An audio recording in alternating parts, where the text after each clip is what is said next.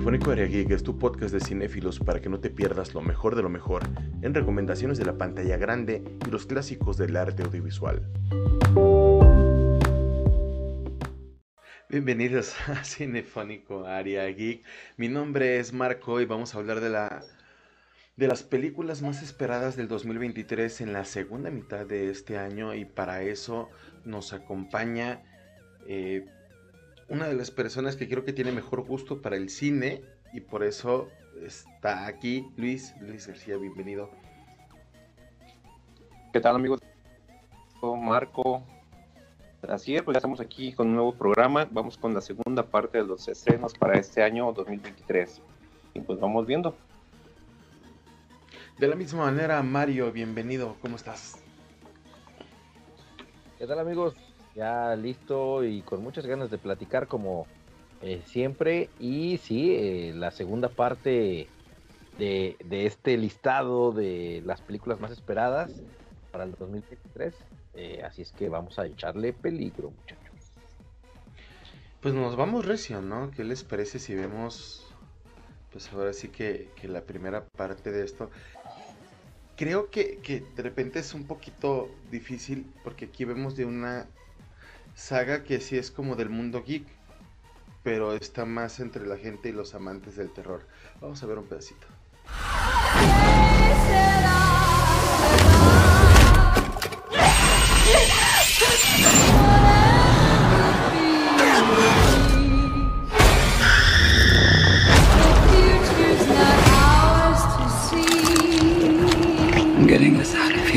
I promise. You'd be a good mom someday, honey pie. Oh, yeah? Yeah. You know how to lie to kids.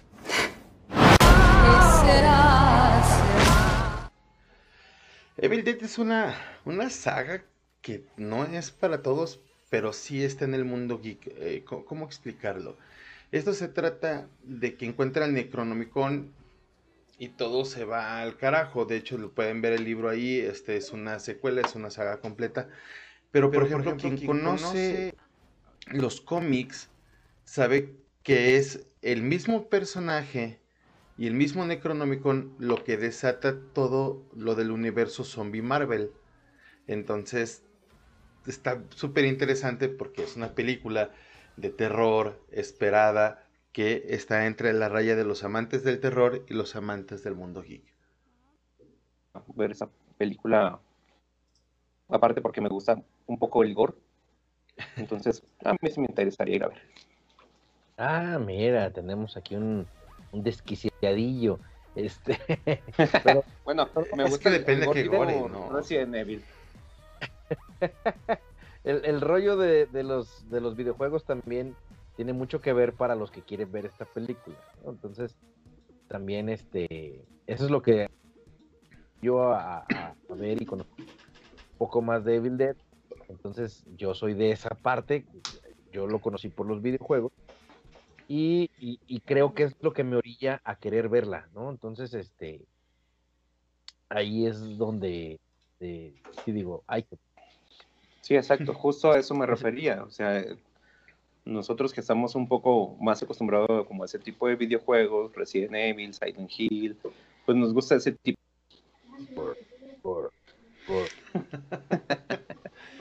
Sí, de hecho, bueno, yo amo más los nuevos de Resident Evil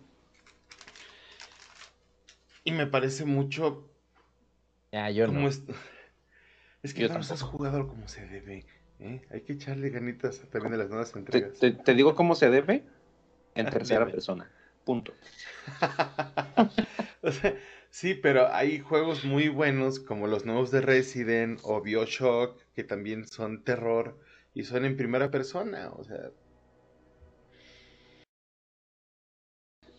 Pero bueno, vámonos. Bueno, vamos al siguiente. 5 minutos en el primero, sí.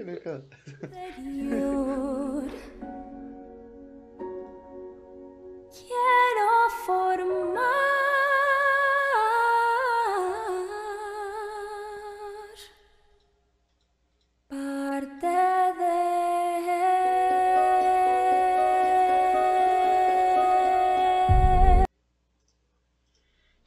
Mario me dijo que esta es la película que espera más en todo 2023. Dinos por qué, Mario. Sin comentarios. Creo que Disney está haciendo algo mal. Sí. Y esta es la vil representación de todo lo que está haciendo mal. No sé por qué, no sé dónde sacaron la idea de hacer a las películas que ya son un clásico, los famosos clásicos de Disney, hacerlos primero, hacerlos live action, y luego cambiarle las cosas. El color. A mí me indigna que el color de la aleta sea azul. Se supone que era verde. No, o sea, ¿qué les pasa, güey? O sea, ¿por qué hacer las cosas diferentes? ¿Por qué? ¿Sabes qué? Yo tampoco comparto esta nueva manera de hacer las cosas. Esta manera de hacer las cosas de Disney tampoco me han gustado muchas de las películas. Por ejemplo, la del Rey León no me gustó en lo absoluto. No, nada. Los animales, a pesar de tanta tecnología, no tienen gestos, no expresan nada, vaya. Cuando entonces, la película original era un musical donde estaba todo lleno de color, de expresiones, de chistes. Exacto, y ver sí. Esto fue horrible. Exactamente. Pero lo interesante de esta película, yo no dudo que vaya a ser un poco taquillera, porque a mí me ha tocado ver videos en TikTok donde niños de color, sin ofender ni nada, niñas se sienten identificadas con este personaje, así como lo van a pasar. Y cuando vieron el tráiler, se emocionaron tanto. It's like me, decían, ¿no? Exacto, it's like me, exactamente. Entonces, no dudo que mucha gente sí vaya a ir a verla. A lo mejor nosotros, porque pues, ya somos contemporáneos, no nos gusta. Nadie estamos preparados para esta discusión. Hablando de la cuestión del color, como dijo Marco. Sí, esa aleta no debería ser de ese color. Sí. A eso me refiero. Pero sí. Es que Luis tiene razón en algo muy, a mi gusto, muy importante. No son necesarias las adaptaciones a Real Action. A su momento hubo un par de películas como la de 101 Dálmatas, que fue algo innovador, divertido, estuvo muy padre. Vimos a Doctor House haciendo tonterías y estaba padre, pero no era una calca tal cual de la caricatura, se tomaba ciertas libertades. Y estas nuevas adaptaciones, las libertades que se toman se sienten un poco forzadas. Ese creo que es el mayor detalle que podemos tener la mayoría de la gente. Ojalá y nos equivoquemos, sea un hitazo, esté divertida, tenga unos efectos especiales padrísimos, y el 26 de mayo del 2023 podamos disfrutar de la sirenita del cine. Exactamente, pues vamos a ver cuál es el resultado de esta película. El resultado, exactamente, esa es la palabra. Así es, creo que se lo gusta. Pues bueno, vamos a ver la siguiente película. La siguiente película no tiene un tráiler como tal, pero vamos para allá con unas imágenes interesantes. A nightmare.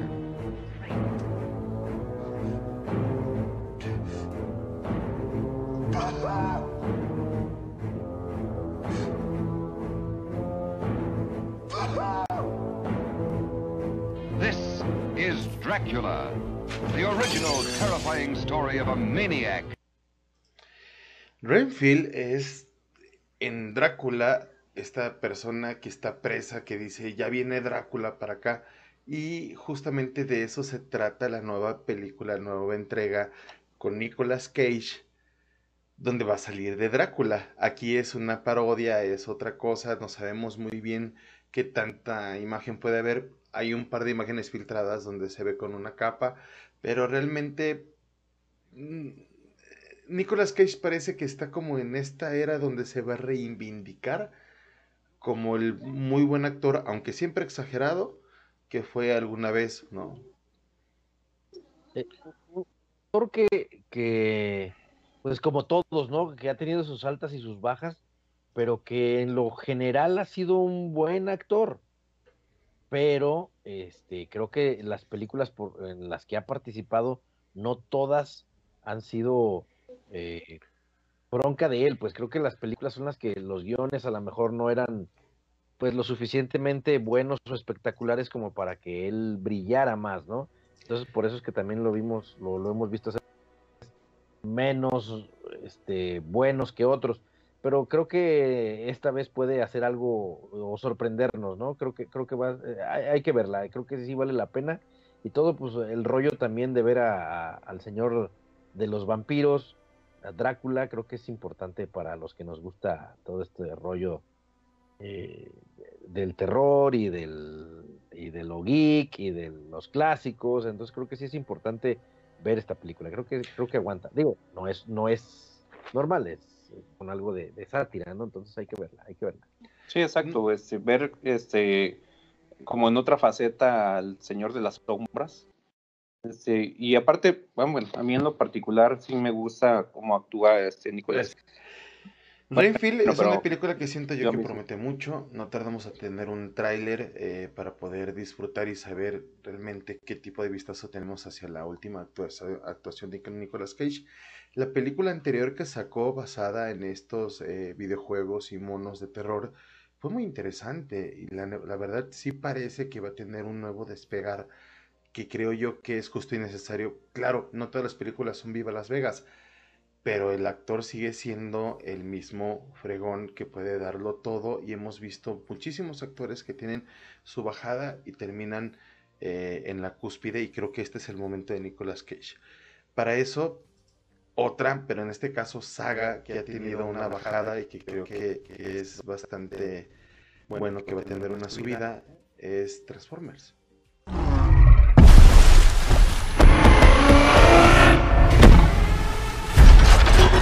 ¡Atrás! Yo no soy a quien deben temer, Prime. Algo oscuro viene en camino.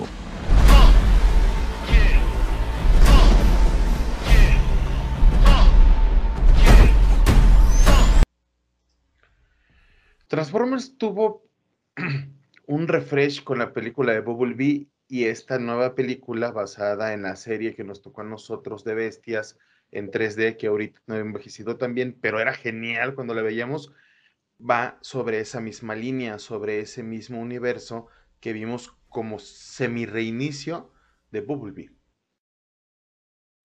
De Bumblebee y Bumblebee, gordo. Bumblebee.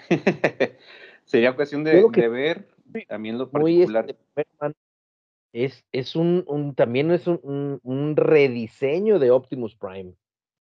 Se ve otra vez rediseñan a Optimus y creo que le queda y le sienta muy bien, ¿no? Digo, la nostalgia de los 80s, como bien lo dice Marco ahorita, que nos tocó ver a nosotros, es lo que estoy viendo ahorita, ¿eh? Esta sí me está llamando mucho la atención desde que supe que venía y ahora que ya estamos viendo los trailers, creo que sí es algo que nosotros los nostálgicos queremos ver, ¿eh? Yo sí apuesto por verla. Sí, yo también apostaría por verla, aunque yo me quedé mucho con las primeras tres. La 4 también me gustó, pero sí tengo ganas de ver esta película, sobre todo porque los efectos visuales son muy buenos.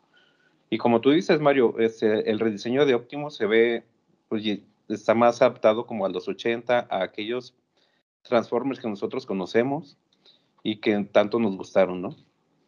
Sí, con el tráiler chato, ¿no? No el tráiler de trompudo, sino el tráiler chato, que era el que, pues, el primer Optimus que conocimos, ¿no? Exactamente. Que más chido. Y parece que no hay un abuso en los efectos especiales como en las primeras, ¿no? Porque de verdad que en las primeras, que sí nos gustaron y es por el rollo nostálgico, pero de verdad estaban saturadas de efectos especiales y no podías ni siquiera ver bien las transformaciones, era demasiado... demasiado de todo y no lucía tanto. Y ahorita... se ve como que está muchísimo más cuidado eso, entonces creo que va a lucir más la película, creo que va a lucir más. 9 de junio es el estreno para Transformers de Rise of the Beast. Y pues yo sí le espero mucho. Porque para mí fue, o sea, en mi generación de los que nacimos a mediados de los 80s, conocimos a Transformers por esa versión en 3D. Entonces, está muy chido, está muy padre. Sí, cuando te pones... Saudi Arabia. We're pitching the three-dimensional holographic meeting system to the king. Excuse me. You the driver? Driver, guy, hero. Where are you from? Boston. Do you like Chicago? Not in the winter. No, the band. You know my love was meant to be. Why are you going to command? There's nothing happening there. It's full steam ahead. Esta película es muy difícil saber qué esperar. O sea, lo que podemos ver es que es la nueva entrega de Tom Hanks, la cual va a ser muy extraña, una especie de aventura, desventura documental, un viaje al Medio Oriente, cómica, no sé qué carajos va a ser. Pero la verdad es que ver a Tom Hanks y tratar de olvidar que hizo de Gepetto, va a ser un refresh excelente, ¿no? Digo, que, no sé, si a ustedes les gustó la versión de Disney y lo disfrutan ver de Gepetto, pues qué feo. Es que hay su... No, ni Tom Hanks salvó lo que está haciendo Disney.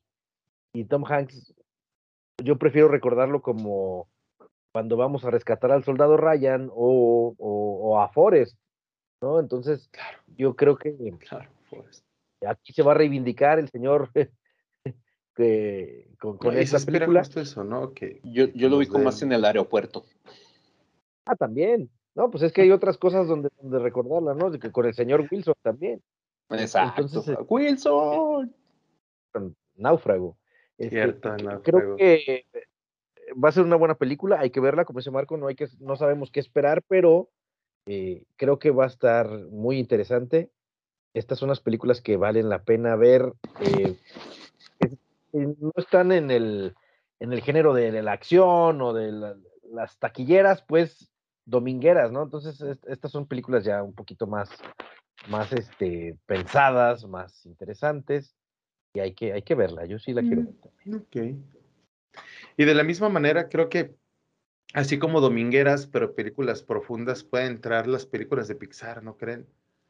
Sí. Y sí, digo, yo sí espero mucho esto. Pixar es raro y difícil que decepcione. Cars 2, ¿no? Entonces, vamos.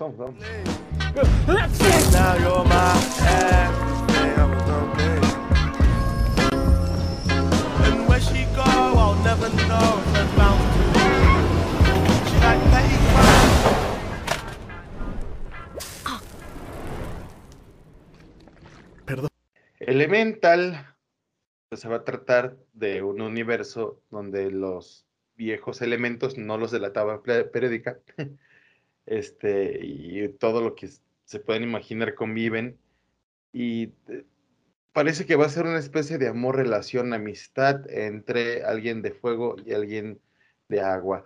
No hay mucho que esperar de la trama porque realmente el tráiler no revela demasiado, pero se ve espectacular. O sea, es todo lo que es Pixar, ¿no? Sí, es una chulada, ¿sí? La verdad. A mí me dan muchísimas ganas de verla. Tengo que convencer a mi hija para que me dejen pasar al cine, pero va. Sí, bueno, pues que saber casi todo lo de Pixar es muy bueno. Bueno, el tipo de animación lo han ido mejorando con los años y esta película se ve muy bien visualmente, hablando en cuanto a los efectos y todo. Entonces, sería cuestión de ver la trama, como dices, no se espera mucho, porque no hay muchas pistas que nos den, pero vamos viendo cómo se encamina este tipo de relación, ya sea amistosa o amorosa, ¿no? Que ya sabemos que podría ser como un tipo Romeo y Julieta, por el estilo, así. Digo, muchas veces... Romeo y Julieta, también. Oye, de hecho, así como un... paréntesis, qué buena está la del Gato con Botas 2, O sea, se estrena en 2023, desde finales de 2022, pero está en este año y sobrepasa las expectativas. Yo no esperaba nada, yo nada más como de que, ah, no hay otra cosa. Pero qué padre le hizo DreamWorks con El Gato con Botas 2. Por cierto. Así que tienen buena mi comentario, competencia este mismo año. De esta película, que esas películas que luego parece que no hacer nada son las que sorprenden. Entonces hay que ver qué onda con Pixar con esta. A lo mejor nos sorprende, porque bien dijeron ya ustedes, la calidad de la animación con Pixar es impresionante, ¿no? A estas alturas. Entonces, visualmente vale mucho la pena verlas y pues nada más ver que la historia esté a la altura para ser un gran éxito, ¿no? Entonces, creo que sí tiene posibilidades de sorprendernos porque, acuérdense, como les dije ahorita, a veces son las que sorprenden. Exacto. Esperemos que las expectativas estén a la altura y de la misma manera con esta última entrega terminando la primera mitad. La segunda mitad va a ser un programa más en friega porque hay menos estrenos. Pero, Indiana Jones parece que ya al fin se va a despedir con esta película. Vamos a ver.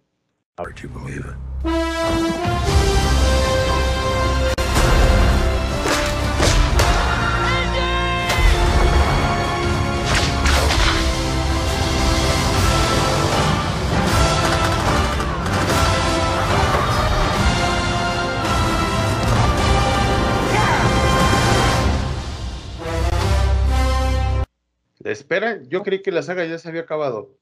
O sea, sí me gusta Indiana Jones, pero neta yo creí que ya se había acabado la saga con la aparición del hijo y todo eso. Parece que tiene este refresh para ahora sí hacer un cierre épico del hijo gestado entre George Lucas y Steven Spielberg, que en su momento fue un fenómeno increíble. Es que... Y lo vamos a ver este año. Creo que muchas de las películas de antaño han visto el signo de pesos en el rehacer o el volver a hacer una parte que no estaba ni siquiera pensada en estos tiempos. Muchas les ha pasado, creo que esta es una excepción, creo que esta es algo que se les ocurrió para volver a sacar lana. Y les va a dar porque mucha gente nos gusta Indiana Jones y pues te mueven la nostalgia y hay que verla, hay que verla. A eso iba la nostalgia al parecer está dejando sus frutos en los estudios, entonces pues sí, están apostando por pegarle la nostalgia a todos nosotros y sí, es una película que promete. Y yo creo que ojalá que le den un buen final y que no vaya a salir con un churrazo de final porque pues, la saga es muy interesante, ¿no? Sí. Pues, hablábamos en el programa anterior de que pues realmente depende de que le echen ganas, ¿no? Rocky terminó genial, sí hizo su spin-off, secuela de Creed y sigue muy bien, entonces también es cosa de que sí le echen las ganas necesarias para que valga la pena. Y no importa que evoquen a la nostalgia, porque si se fijan, es hasta la misma, el mismo soundtrack muy parecido, porque sí se ve que te quieren tocar la nostalgia, pero pues no pasa nada si realmente le echan las ganas que le tienen que echar y no nada más ponen el peinecillo, el asador, al vez de echarle un vacío, ¿no? Exactamente. Indiana Jones está en busca de un nuevo tesoro y en una de esas mazmorras se encuentra un Wookiee. Sí, vieron que hay una parte donde un ventanal se parece al halcón milenario y yo dije, ay Dios, al espacio. Pues puede que esté lleno de easter eggs, puede que, porque pues ya saben que también les gusta. Interesantes, sí. Exacto. Y más viendo a Harrison Ford, que también ha actuado en muchas películas de Star Wars. Bueno. Es correcto. Sí. De hecho, es que seamos sinceros, en el mundo geek, en el mundo de fantasía, de cyberpunk, este fletero de Han Solo evolucionó en muchísimos personajes, ¿no? Como Blade Runner, Indiana Jones, Incluso películas como El Fugitivo se te quedan calcadas, y hoy por hoy tal vez no es el actor más reconocido, pero sí marcó a toda una generación, toda una época con las películas que inició en ese momento. El hacer un digno cierre de Indiana Jones creo que es justo y necesario. Sí. Así es. Concuerdo contigo, Marco. Y quiero hacer un paréntesis, no sé, hablando de la nostalgia y aquellas cosas clásicas que a nosotros nos gustan. No sé si ustedes llegaron a ver la película de Ghostbusters, El Legado. Ajá. Sí. A mí en lo particular me gustó demasiado. Es la continuación perfecta de las películas de los 90. La 80. Otra que salió con hecha de mujeres, no es por menospreciar, pero no la vean. Pierden su tiempo con esa. Esa no tiene nada que ver con esa. Además, está fuera de contexto, no tiene historia. Algunas cosillas para recordar. Sí, claro. Pero no tiene. Pero esta última película fue genial. De hecho, mi Pac-Man en figura es de esa película, porque realmente sí supieron cómo continuar una franquicia, meter nuevos actores. O sea, es lo que hubieras querido ver diciendo en Star Wars. Sí, el que hayan continuado con gente nueva y todo, pero con una nueva historia, tal vez tocando un poquito la nostalgia, pero no demasiado como para que lo eche a perder. No, y hablando precisamente de esta película, en lo particular de Ghostbusters, te pega mucho una nostalgia. ¿Por qué? Porque escuchas la sirena del carro, escuchas el soundtrack, ves los disparadores, ves las trampas, o sea, todo está a como tú lo recuerdas de aquellos tiempos. Entonces, haciendo el paréntesis, pues quiero invitarlos a los que no lo han visto a que la vean. Está muy buena y váyanse metiendo al tema de la nostalgia para que vayan agarrando Ghostbusters, Indiana Jones y de ahí para el real. Esto es todo por hoy. Esto es ya hasta la mitad del 2023. Vamos a hacer un programa de todo el año de películas geeks, de DC, de Marvel, de etcétera, y una última parte de 2023, porque pues al final estamos hablando de más de 30 y tantas películas, y abarcarlas en un solo programa pues es muy complicado. Pero síganos en TikTok, todas nuestras redes sociales. Mario, Luis, muchísimas gracias. Cuídense mucho, nos vemos. Cuídense, nos vemos en el siguiente programa y aquí estamos. Síganos.